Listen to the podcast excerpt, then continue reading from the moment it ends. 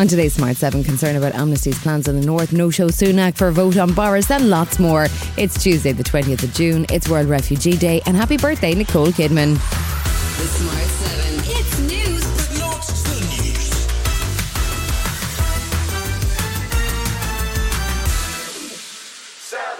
British Irish Intergovernmental Conference met on Monday with one major topic on the table. The British government is pressing ahead with plans to unilaterally set up a brand new body to investigate the more than 1,000 unsolved killings in the north and potentially provide amnesties to British soldiers and paramilitaries. The body is to be called the Independent Commission for Reconciliation and Information Recovery, and as well as amnesties, it would also have the power to close down other investigations. The new law has been criticised by all parties in Northern Ireland, along with the US and the UN. Taoiseach Micheál Martin again raised his concerns about it after the meeting. We've had ongoing discussion on this and we have fundamental concerns about the legislation currently before uh, Parliament. We have made those clear.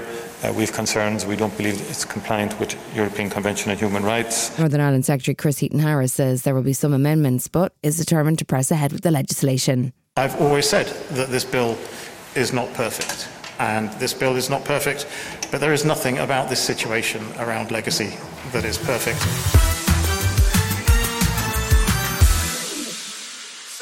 Monday saw the Partygate Committee's report presented to the Commons and a formal vote on whether to adopt its recommendations. While many Tory MPs failed to show up, there was a celebrity guest Sir Ian McKellen was spotted in the gallery, presumably shouting, This shall pass.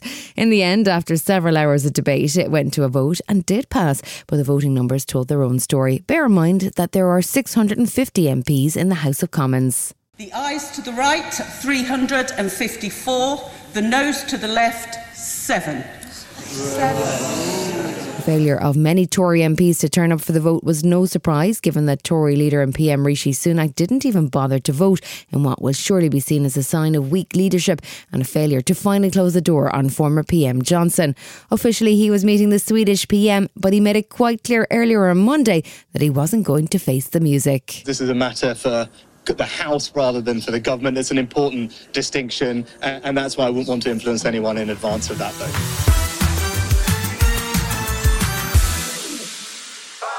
Both sides in Russia's war in Ukraine are sustaining heavy casualties, according to the latest report from British military intelligence. Ukraine has recaptured eight settlements so far, but the fighting in the east around Bakhmut is said to be particularly fierce, as Russia doesn't appear to have given up its ambitions to capture the whole of the Donetsk and Luhansk regions.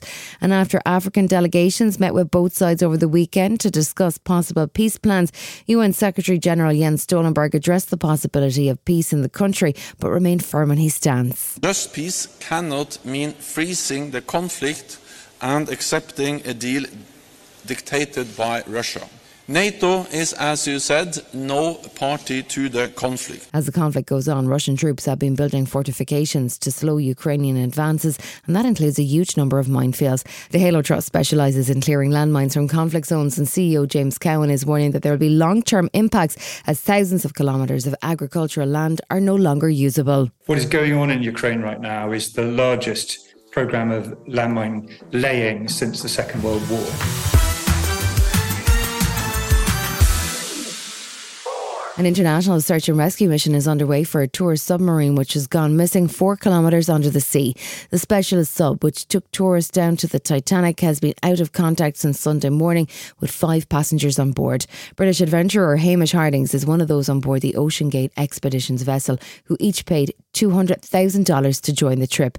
58 year old Harding had made a number of trips to the South Pole as an aviator and a skydiver and also had recently been to space on the Jeff Bezos owned Blue Origin company. American and Canadian ships and planes are searching for the vessel. Rear Admiral John Mauger is with the US Coast Guard. He says time is of the essence. We understand from the operator of the vessel that the vessel uh, was designed with a 96 hour uh, uh, uh, sustainment uh, capability if there was an emergency on board. Uh, and so uh, we're using that time, making the best use of every moment of that time to uh, locate the vessel. Still to come on the Smart 7, Black Mirror is back to freak you out, and Samuel L. Jackson talks Nick Fury. Right after this. Hey, I'm Ryan Reynolds. At Mint Mobile, we like to do the opposite of what Big Wireless does. They charge you a lot, we charge you a little. So naturally, when they announced they'd be raising their prices due to inflation, we decided to deflate our prices due to not hating you. That's right. We're cutting the price of Mint Unlimited from $30 a month to just $15 a month. Give it a try at mintmobile.com slash switch. $45 upfront for three months plus taxes and fees. Promo rate for new customers for limited time. Unlimited more than 40 gigabytes per month. Slows. Full terms at mintmobile.com. Welcome back.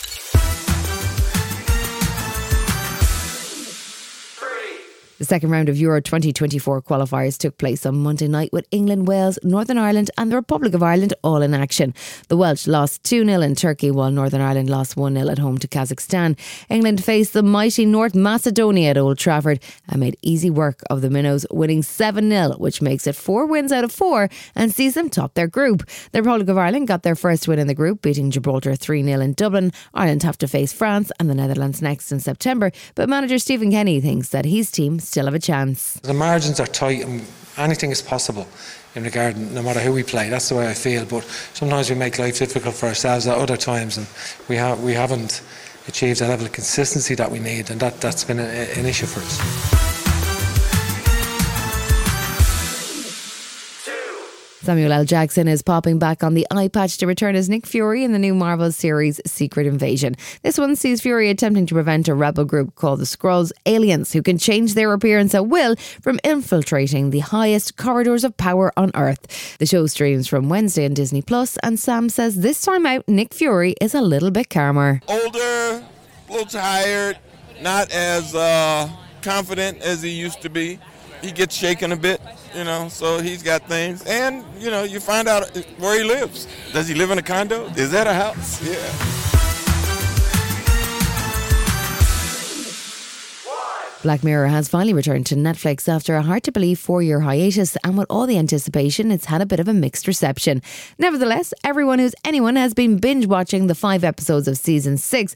But if that's not you, you might want to cover your ears for spoilers now. Annie Murphy, who you'll know from Schitt's Creek, is the star of the reality TV based episode Joan is Awful, but she says it's hard for the show to stay ahead of real life. It has become so wildly timely. And with the advances in AI and with the writer's strike happening, I'm so excited to be a part of a, an episode of Black Mirror that I think will get conversation going uh, in an even bigger way. You've been listening to the Smart 7 Ireland edition. We'll be back tomorrow at 7 a.m. Hit the follow button and have a great day. Give us seven minutes and we'll give you the world. Hi, this is Ciara from the Smart 7 Ireland edition. Just to let you know, we're pausing this podcast from Friday, the 25th of August, but you can still get up to speed in just seven minutes if you search the Smart 7 and catch up with our UK edition. Thanks for listening.